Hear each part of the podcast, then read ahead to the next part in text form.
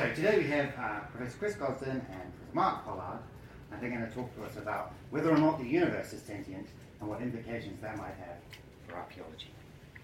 Thank you very much.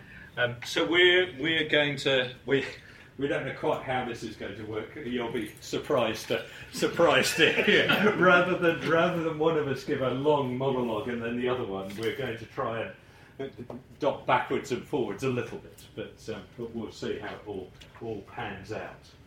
Um, so, why ask a question like, is the universe sentient? You might well ask, but I'm sure you have already asked. Um, and we, we both got slightly different answers to that particular question. Um, for me, and probably for both of us, for me, um, are notions of the ways in which the world works, so things like our division between nature and culture, I would say are quite questionable. What is nature and what is culture is quite difficult, if not impossible, to decide. And if it, if it is impossible to decide, um, then explanations that are around forms of physical determinism on the one hand which might be to do with climate, um, environment more broadly, genetics, so some form of physical determinism on the one hand, um, versus more cultural forms of determinism on the other hand. People do things because of the ways in which their cultures are constructed. Um, that dichotomy of, uh, between forms of explanation goes, goes out of the window. And if and, and that those discussions, physical determinism versus cultural determinism, have been incredibly unhelpful and unproductive.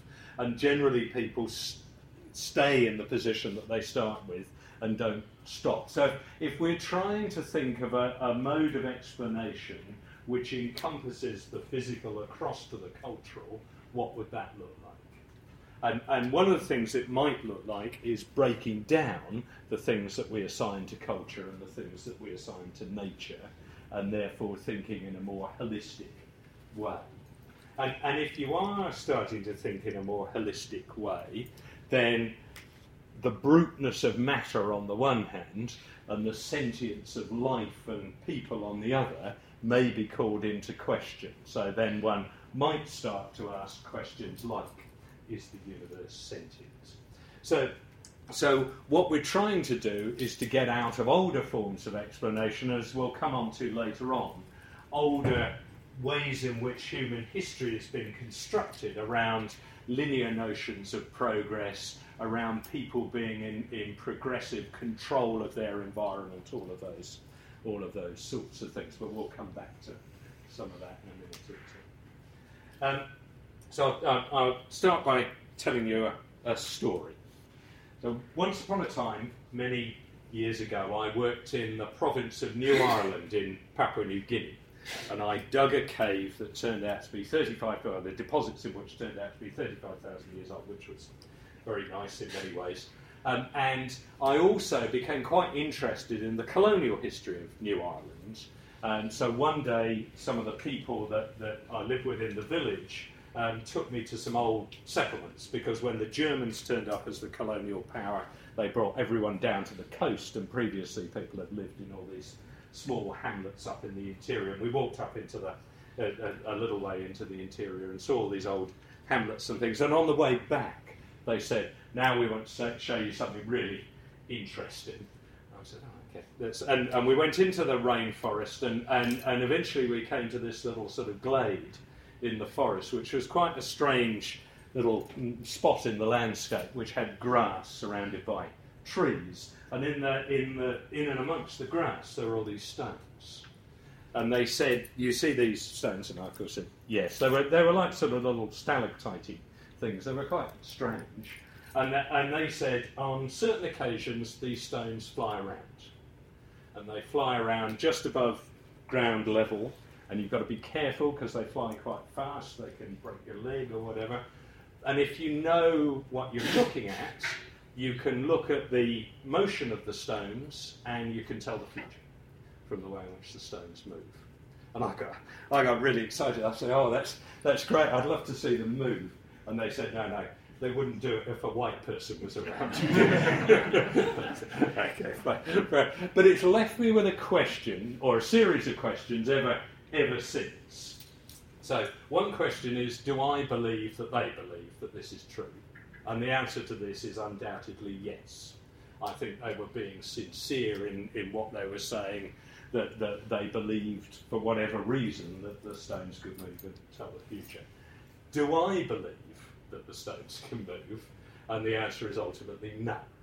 I, I, tried various, you know, maybe there's a flood occasionally and they get rearranged, or, you know, maybe the shaman comes in and does them all when nobody's nobody's looking. But I don't, I don't think so. So, so it, ultimately, I've, I've been left for years holding two incommensurable positions.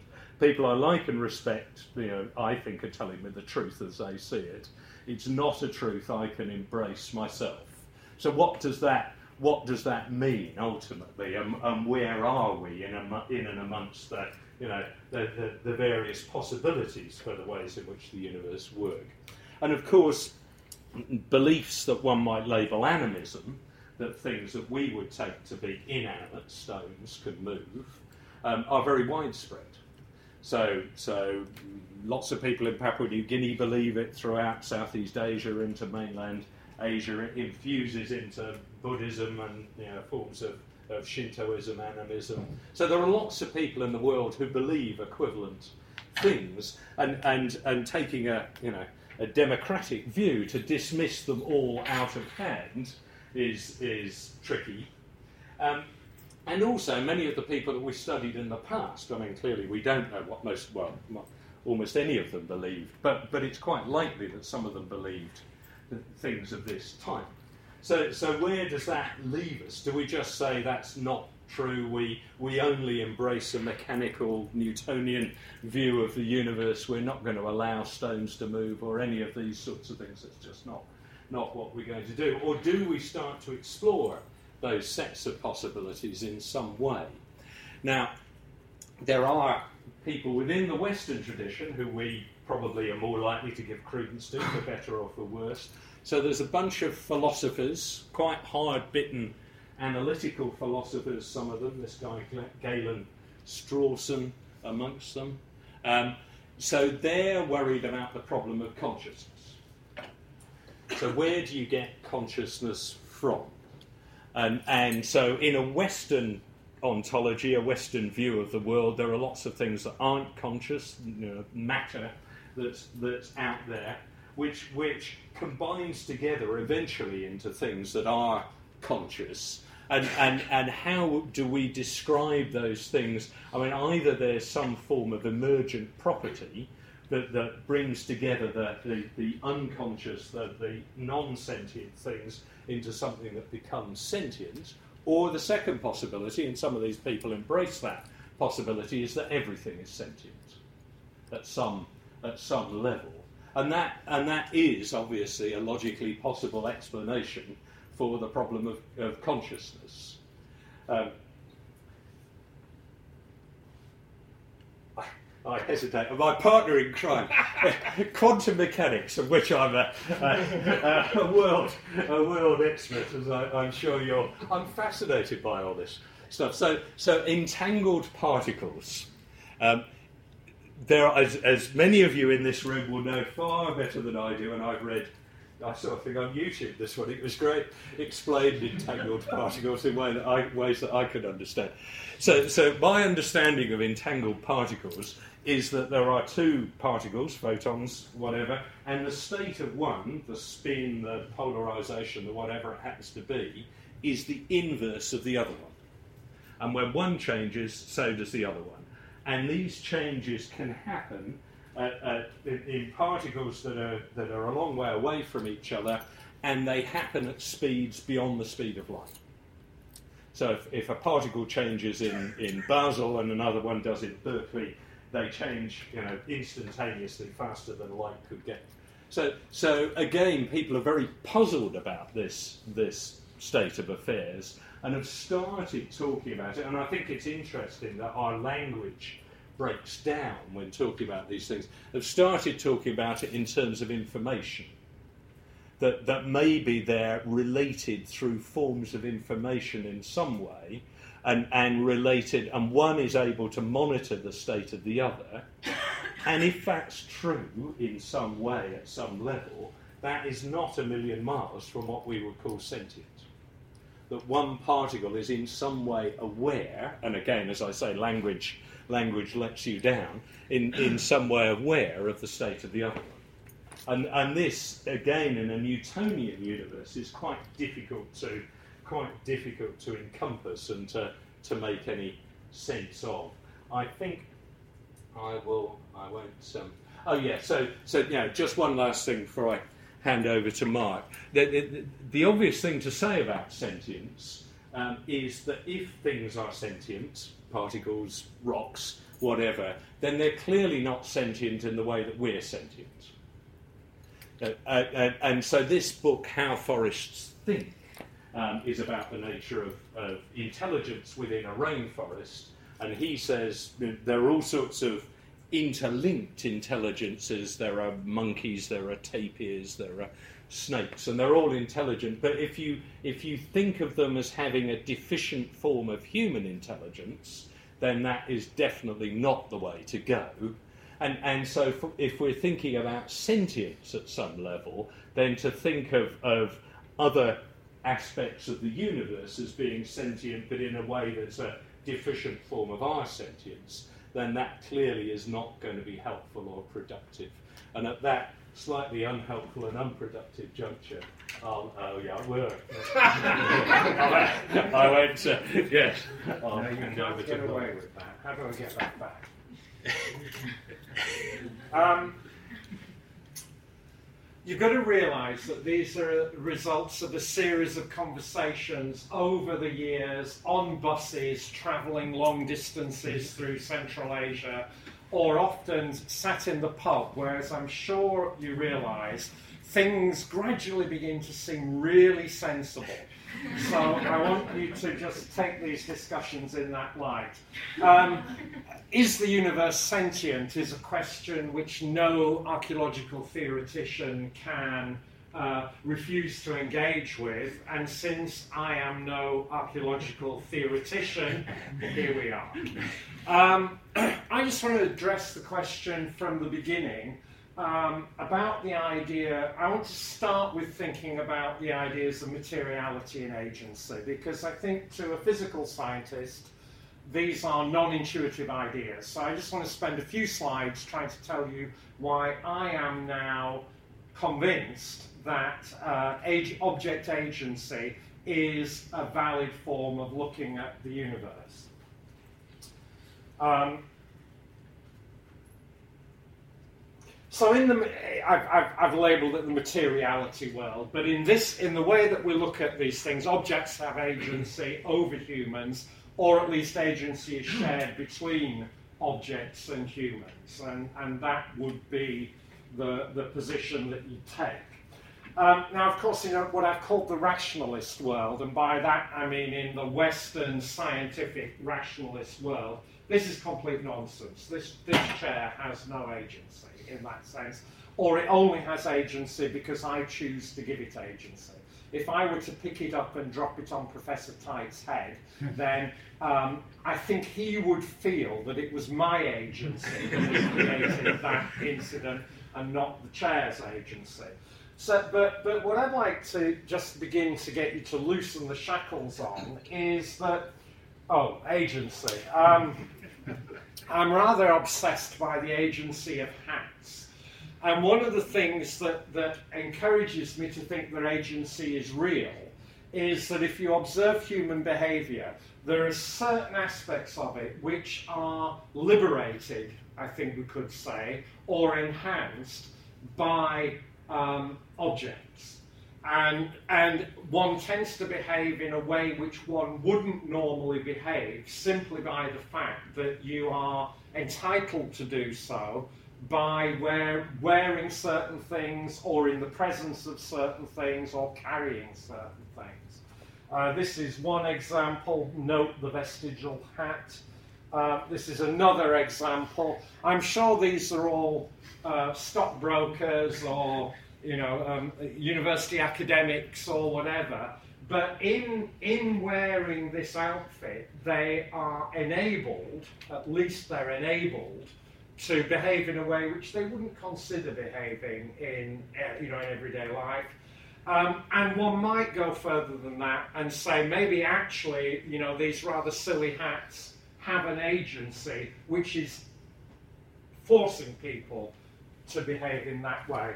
So, uh, thinking, thinking in physics, which I used to know something about 30 years ago but don't very much now, is that I'd just like to draw your attention to what we might call particle, to what we can call particle wave duality. And that, as many of you know, is the way in which, if we look at light as a wave, if we consider light as a wave, then we, through an experiment like Young's slits, we can get light to behave as a wave. It is clearly a wave, and you can write wave equations, and light is a wave, and that answers that question. But of course, the photoelectric effect um, which Einstein got the Nobel Prize for, um, demonstrates that actually light is, it behaves as a particle. And you can't explain the photoelectric effect using a wave explanation. So the light rays whack into an object and they emit the electrons, and the energy of the emitted electrons is equal to the difference between the incoming energy and the binding energy of those electrons. So that has to have an energy explanation. And so, as far as I'm aware, we're, in physics, we're still very comfortable with saying, well, under certain conditions, we can think about light as a particle, and under other conditions, we can consider light as a wave. And that's uh, ambiguity which everybody is comfortable with thinking about. And so the parallel, um, I'm not, I'm not I'm not trying to apply these ex- equations to human behavior. But as an analogy, it seems to me, rather than having particle wave duality, we might be able to think in terms of human object uh, duality, in that we can think of everything as being um, agency of humans and nothing else. Or we can think of objects having agency and interacting with humans on that level. And we can switch from one to the other. I mean, in particle wave duality, you're very happy to have one set of explanations. And then, without feeling embarrassed, you switch to another set of explanations. So, um, that in a nutshell is why I think that the materiality of objects and the agency of objects is something we should address in a, in a, in a serious manner. And so that brings us back to is the universe sentient or do things think? And I can't remember whether it's now me or you. It's no, me. I think it's you okay. a bit more, yeah, yeah. You can tell this is highly rehearsed. Yeah, yeah. Um, I just want to try and put forward another argument which, which would say that um, sentience, uh, inorganic materials can be sentient, but I think it's a matter of uh, time scale. And so my argument is hinges on time. So we're, we're um, conversant, we're uh, uh, happy with the idea that, that uh, animate objects are sentient in some way or other. I think we shouldn't fall into the trap, as Chris said, of thinking that everything is trying to be sentient like we are, and some fail. I think that's the wrong way of thinking about it. Um, but for inorganic objects, uh, can, we, can we think of sentience in terms of in, inorganic objects? And that gets you to thinking about what is the difference between animate and inanimate? What do we, um, what do we think is the fundamental parameter, are the fundamental parameters that, that help us distinguish between those two? And to pluck a couple from the air, um, awareness of the environment is one thing. And I think animate things have the ability to reproduce. Inanimate things we would think of as normally not having. So I'd like to challenge both of those things. I think that um, we can think of inanimate objects resp- certainly responding to their environment. I think I'm, I'm, I might try and shift the argument away from sentience to simply responding to their environment. And there is no doubt that on a range of timescales, uh, inanimate, inorganic materials respond to their environments. Mountains, I'm about to burst into song here, river deep and mountain high, but I'll Don't, don't. Um, so, according to the laws of physics and thermodynamics, uh, inorganic materials respond um, to the environment. Um, but not critically, and I think this is an area I'd like to explore further. Critically, not on, typically not on a time scale that is um, that is perceptible to the human lifetime. So I might argue, I, if I was in a pub, I probably would argue that actually animate and inanimate are distinguished in terms of the time scale in which they respond and that animate objects respond on a time scale that we can perceive within a human lifetime. A tree grows, a kitten is born and is then squashed on the road or whatever. Um, so that happens on a, a human time scale, but inorganic materials or in inanimate objects uh, are responding on a much longer time scale, and so we don't see them and we think they're inanimate. But they do grow, they do reproduce. This is uh, stalactites, which are a classic example of crystal growth. Um, the crystals there precipitate out of the drops of water on a very slow time scale, but they grow. So we cannot say that inanimate materials do not grow, they grow. Um, on the right is uh, uh, corrosion products on some nice Chinese bronzes, so, and they grow. So we have this concept of growth. We might even think of it as with a stretch. We might even argue there's some reproduction going on here, in that uh, crystals will seed other crystals, which then form new precipitates. And so it's a, it's a, it's a stretch. But um, so we could certainly think of these things as going through what we might think of as a birth, death, life cycle, but on a long time scale that we don't perceive. So we could begin to think of an inorganic analogy to life itself. Um, so the inorganic world responds to its environment, but I would argue on time scales that are not perceptible within a human lifetime. And then I would say that in order to respond, they must be able to sense their environment. How a crystal senses its environment through chemical thermodynamics, through energy, through physical properties, but it senses its environment. Otherwise, it couldn't respond. So, in order to respond, an object must be able to sense its environment. Uh, I was going to put QED then, but I think that might be a little uh, strong. Um, so, but in some senses, an inorganic object is therefore sentient. And does that sound like the Gaia theory, which you know I, um, well, to some extent, yes, it does. It argues for interlinked systems. But rather critically, I think I would say that with, this is the Wikipedia definition of Gaia. Um, so the Earth forms a synergistic, self-regulating, complex system that helps to maintain and perpetuate the conditions for life on the planet. Actually, I would switch it round and say um, Gaia seems to privilege organisms over inorganic materials. That's the sense in which it's written. And I would say that the argument that I'm trying to put forward is, is that we should see them at least as equal partners, and possibly even that the organic is subordinate to the inorganic. Um, and you might say that you know natural disasters or the growth of glaciation would suggest that it's inorganic, it's the organic which is subordinate to the organic. Uh, sorry. It's the organic which is subordinate to the inorganic. Get your story right. There you are. Yeah. This is in bits, by the way. We're, we're in bits. Yeah, yeah. Um, so just a word about archaeology in amongst this and the, and the disciplinary structure of archaeology.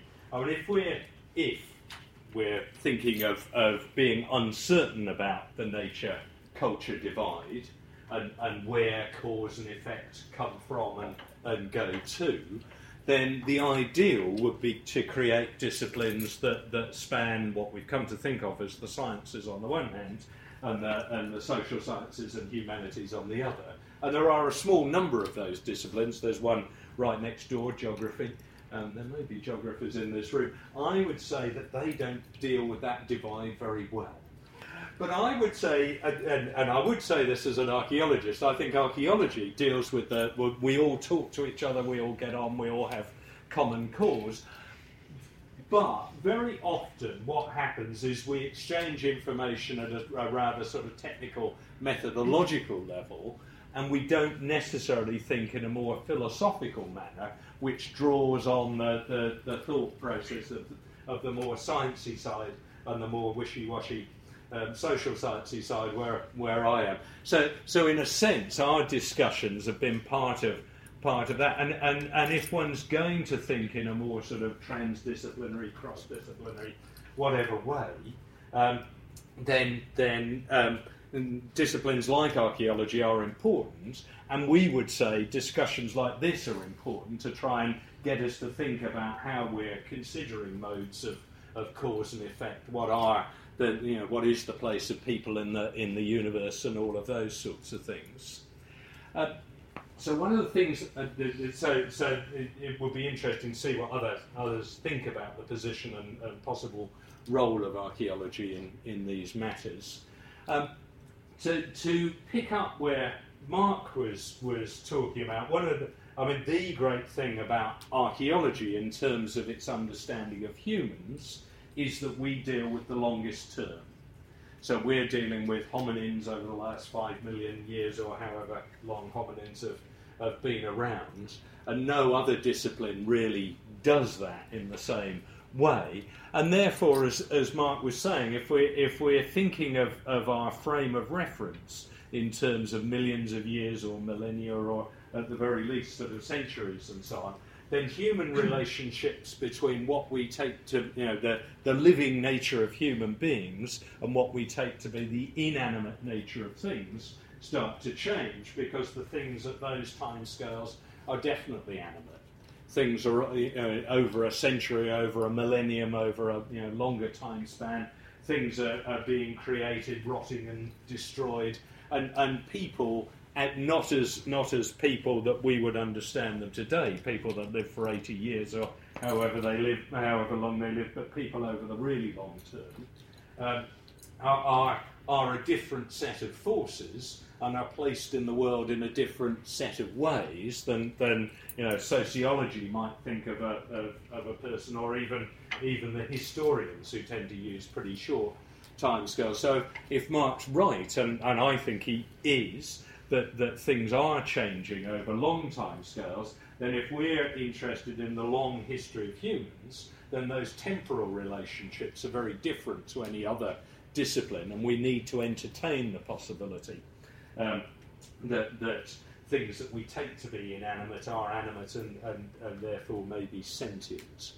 And the other thing I think we might both say, although we haven't quite got that far yet, is, is a commitment to complexity that whatever we think about the world and the human world, then we, we as humans are in a mass of relationships with metalwork, with plants, with animals, with stones, with buildings, with whatever. And, and, and therefore, rather to, to see human agency as the be all and end all is not the way to go that we're in constant relationship with all these other things and, and they're being shaped by us and are influenced by us, but equally speaking, we're, we're shaped and influenced by them. And we, we like to think that we're in control, but maybe we're not. So, you know, domesticating sheep and, and wheat and whatever, by doing that, you have to start to, to abide by the rules of the sheep. You know, the sheep need grass, they need protection from the wolves and all those sorts of things. So it's not necessarily people in sole charge, or, or maybe even you know um, in charge at all. That, that people are in a network of relationships with a whole range of things, some of which are living, some of which aren't, and, and we need to think in, in complex terms in, in order to understand all these things. And, and so for me, and I'm not sure where Mark would go on this, I would be uncertain about modes of human history that are highly directional. And I think many of them are, and I'm not, I can't remember quite which ah, yeah, here we are. I'll come back to the previous one in a sec. So this is this is from Renfrew and Bahn. Um, so it's human history going from bands to tribes to chieftains to states, and, and a well-known um, progression of, of human history, and it is very much progress. And it's predicated. I mean, this is this is 19th century thinking encoded into the 20th century, often through the medium of the writings of Gordon Childe. So for Childe, there, as you all know, there were three revolutions in, in human history: the, the Neolithic revolution, the urban revolution, and the industrial revolution. And each of those gave human beings more control over the planet than they'd had before. So, so history was progressive, but it was also a history of human control. So if you take the point of view that humans aren't in control, then it's harder to construct a progressive directional history, and you're thinking more in terms of contingency of, of things going off in various different directions. And, and this sort of works for some parts of the world, but obviously doesn't for lots and lots of parts of the world, maybe the, maybe the majority. So, so I would say one of the implications of what we're saying is a much less, maybe a non directional view of, of human history, which has, has humans as, as one set of forces, but always enmeshed in other, in other forces. Um, so I'll just go back.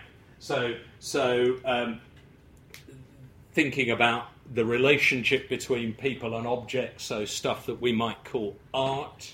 Art is a, a, a tricky a tricky term, obviously, and I won't I won't defend it or uh, uh, critique it at this moment. But but objects. So this is a this is a so-called Scythian object, may may or not be a Scythian object. I, I won't go there either. But uh, but it's a very complicated object um, and one that requires a whole set of, of responses from people if, if you want to respond to it. So I was influenced by a book called What Do Paintings Want? Um, and I wrote an article ages ago called What Do Objects Want? So, What Do Paintings Want says uh, it's by a man called W.J.T. Mitchell, an art historian. He says if you look at a painting that's painted from, the, from a perspectival manner, if you're to appreciate the painting as the painting wants you to do, and you don't have to, then you have to, in some ways, obey the laws of perspective. So, so objects of particular forms impose rules on humans. Now, this is an object, obviously a non-perspectival object. If you can see, there are two animals, probably deer, or maybe two animals that are joined at the at the rump so you could see them as two animals, you could see them as one animal that's been opened out along an axis. So it, it, this object is, is quite a tricky one to look at because there's a lot going on there. And, and in the looking at the object, how far is the, is the impetus coming from the viewer and how far is it coming from the object itself? And if it's coming from the object itself, and I think it's hard to argue that it's not coming from the object the way we see the object is partly structured by the object. If we take that point of view, then the object is certainly an agent and possibly animate in the sense that it's, it's conditioning the human sensorium, um, the ways in which we're responding to the world. And once we've seen one set of things in one way, then, then that will feed through in subtle manners into the way in which we see other things. So, so it has an agency of you know in and of itself, but but but beyond um, beyond. So so I won't I won't go on too much, but I and I've said some of this to to, to some people before. I mean I and slightly tongue in cheek. I don't think I believe in the Neolithic um, in, the in the Childean sense, and Rick and I were talking about this the other day. In the Childean sense, that the Neolithic imposes a, a, a, or represents a new set of controls that people have. I mean, I think it, it represents a different set of complexities and new sets of relationships. But I wouldn't see the Neolithic as, as providing control over the food source or any of those sorts of things, which then has the consequences of, of urbanism and various other. Oops, sorry, I'm going backwards.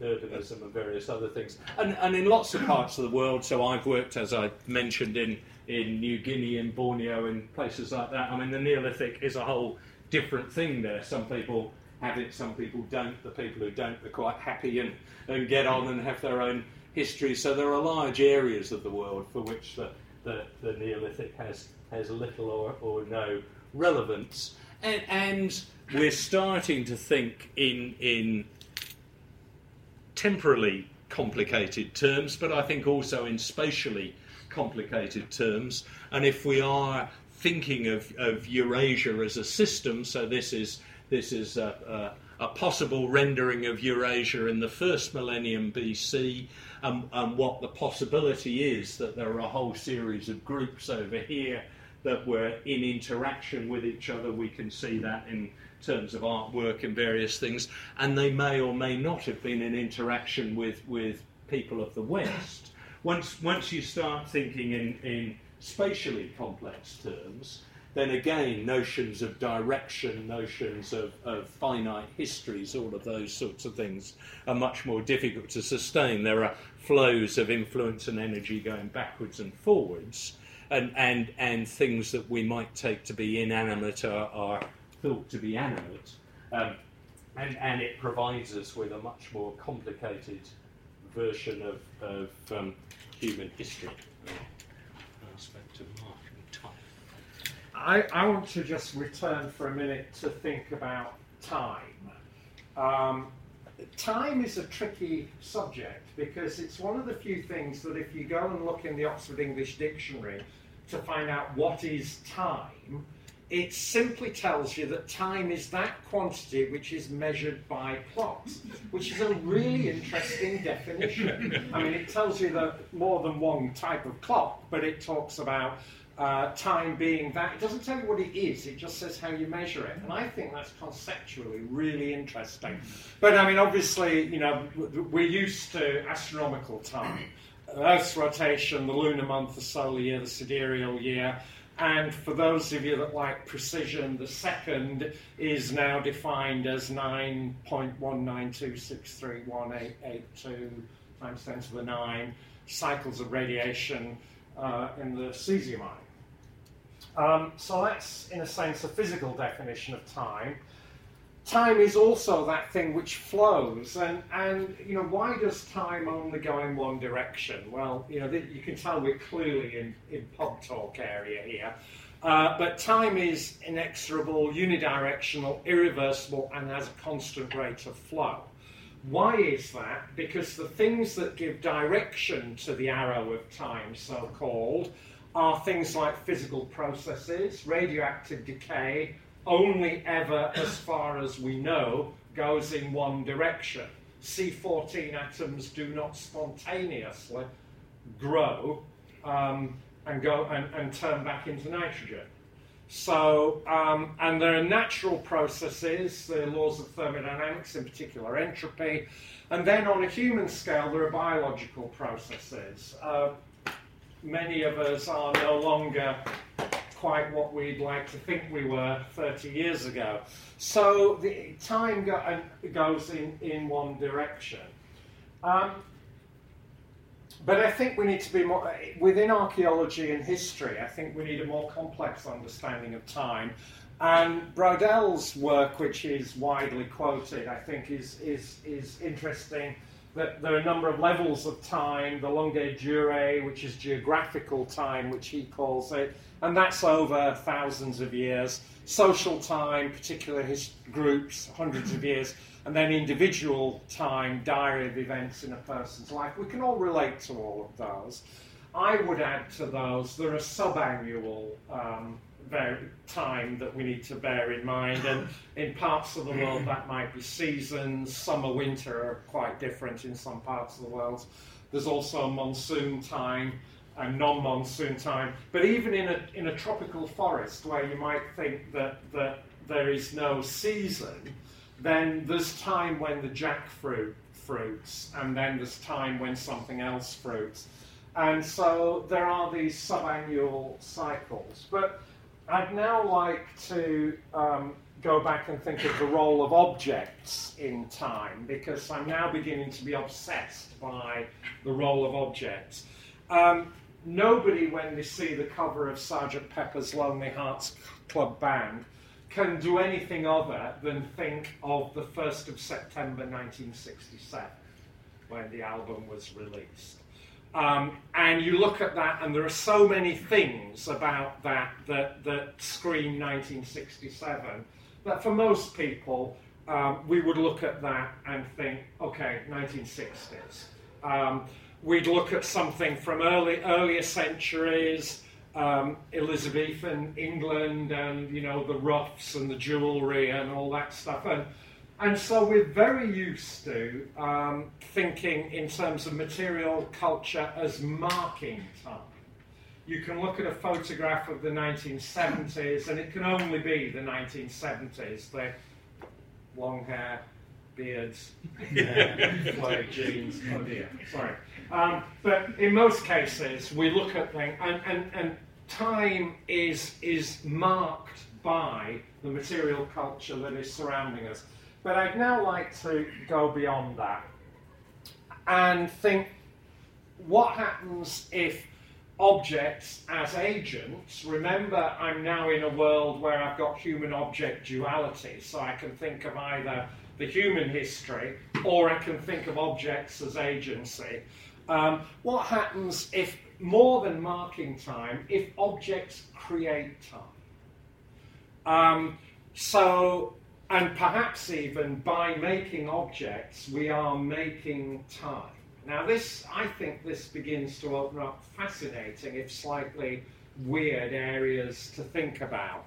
Um, and I'm reminded, I think this is uh, building on what Chris said a few minutes ago, uh, Mary Beard, for instance, on one of those really quite good TV programs, said that it isn't the Roman emperors that are making the empire, it's the empire which are making the emperors. And this goes back to Chris's argument about it's the sheep that, are, that domesticate us in a sense, and that we've got to deal with that. So, what happens if it's these objects which are creating time itself? Now, it's slightly wacky, but um, what's our question? What is there outside the expanding universe? Answer nothing. Question What is nothing? And I think the answer to not what is nothing is the absence of anything. And I think that is uh, related to the fact that time is only actually defined when you've got space time. When you've got matter to define space and time, then you can you can have time. But without that, if there is no matter or energy, E equals mc squared, if there's no matter or energy, then there is no time, and therefore we're into nothing. So again, I'm using this as an analogy, not as a model, but what I'm trying to argue with is that it is objects or matter which, which create and define time. this is my summary. Um, so I'll give my summary and then I'll hand over to Chris to give his summary. But my summary is trying to rationalize this. Um, why does any of this matter? Um, well, I think it matters A because it's interesting and B because it's a philosophical set of discussions that we tend not to have. And um, we can only enrich ourselves by having such philosophical discussions, particularly in a bar with a few beers.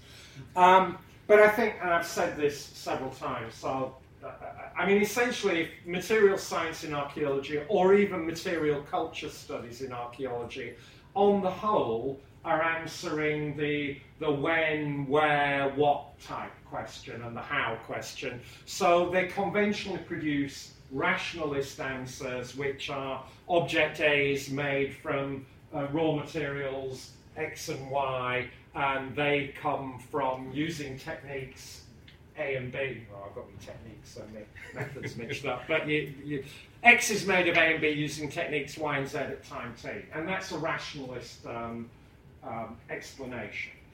Um, but if we want to answer the how, the, the, the, the why question, which I think is the really interesting question, I think we have to accept that there are other universes other than the rationalist universe. We have to understand the meaning of these objects, and the meaning of these objects is not necessarily rational. And, you know, back to my novelty hats or whatever. You know, the meaning is not necessarily rational, and it can influence behaviour in a in a particular way. So, I mean, my, the, my understanding of why this matters is that we need. I guess the simple thing is we need to try and get into the minds of these people, and we need to try and understand what their worldview was. I mean, I've argued for many years that alchemy, which historically at least has been viewed as a non rational, slightly loony thing, is actually entirely rational. Um, if you have an understanding of the universe, such as would have been the case in the early medieval, high medieval period.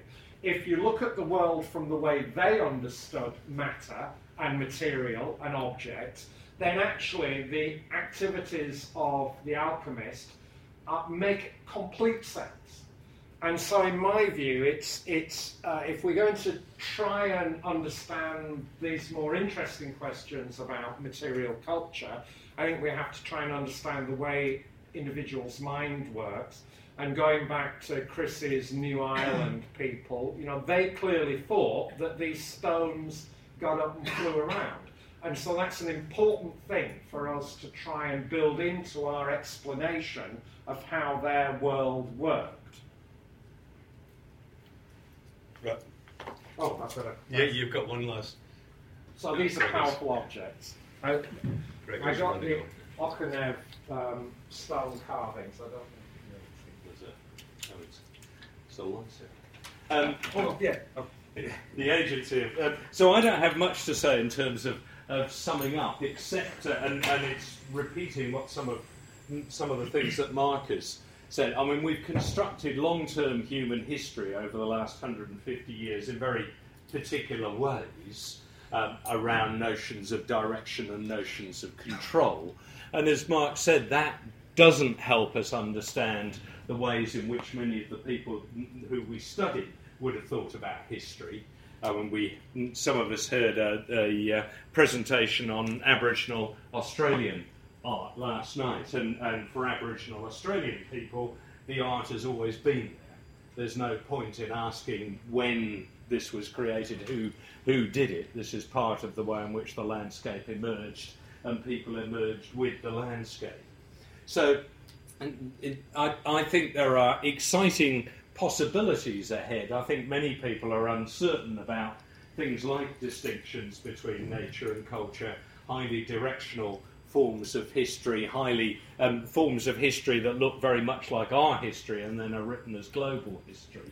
Um, and, and in order to, to step out of where we are into something possibly rather new, then wacky questions like is the universe sentient may, may be one of the ways at least to go. And I'll, I'll leave it.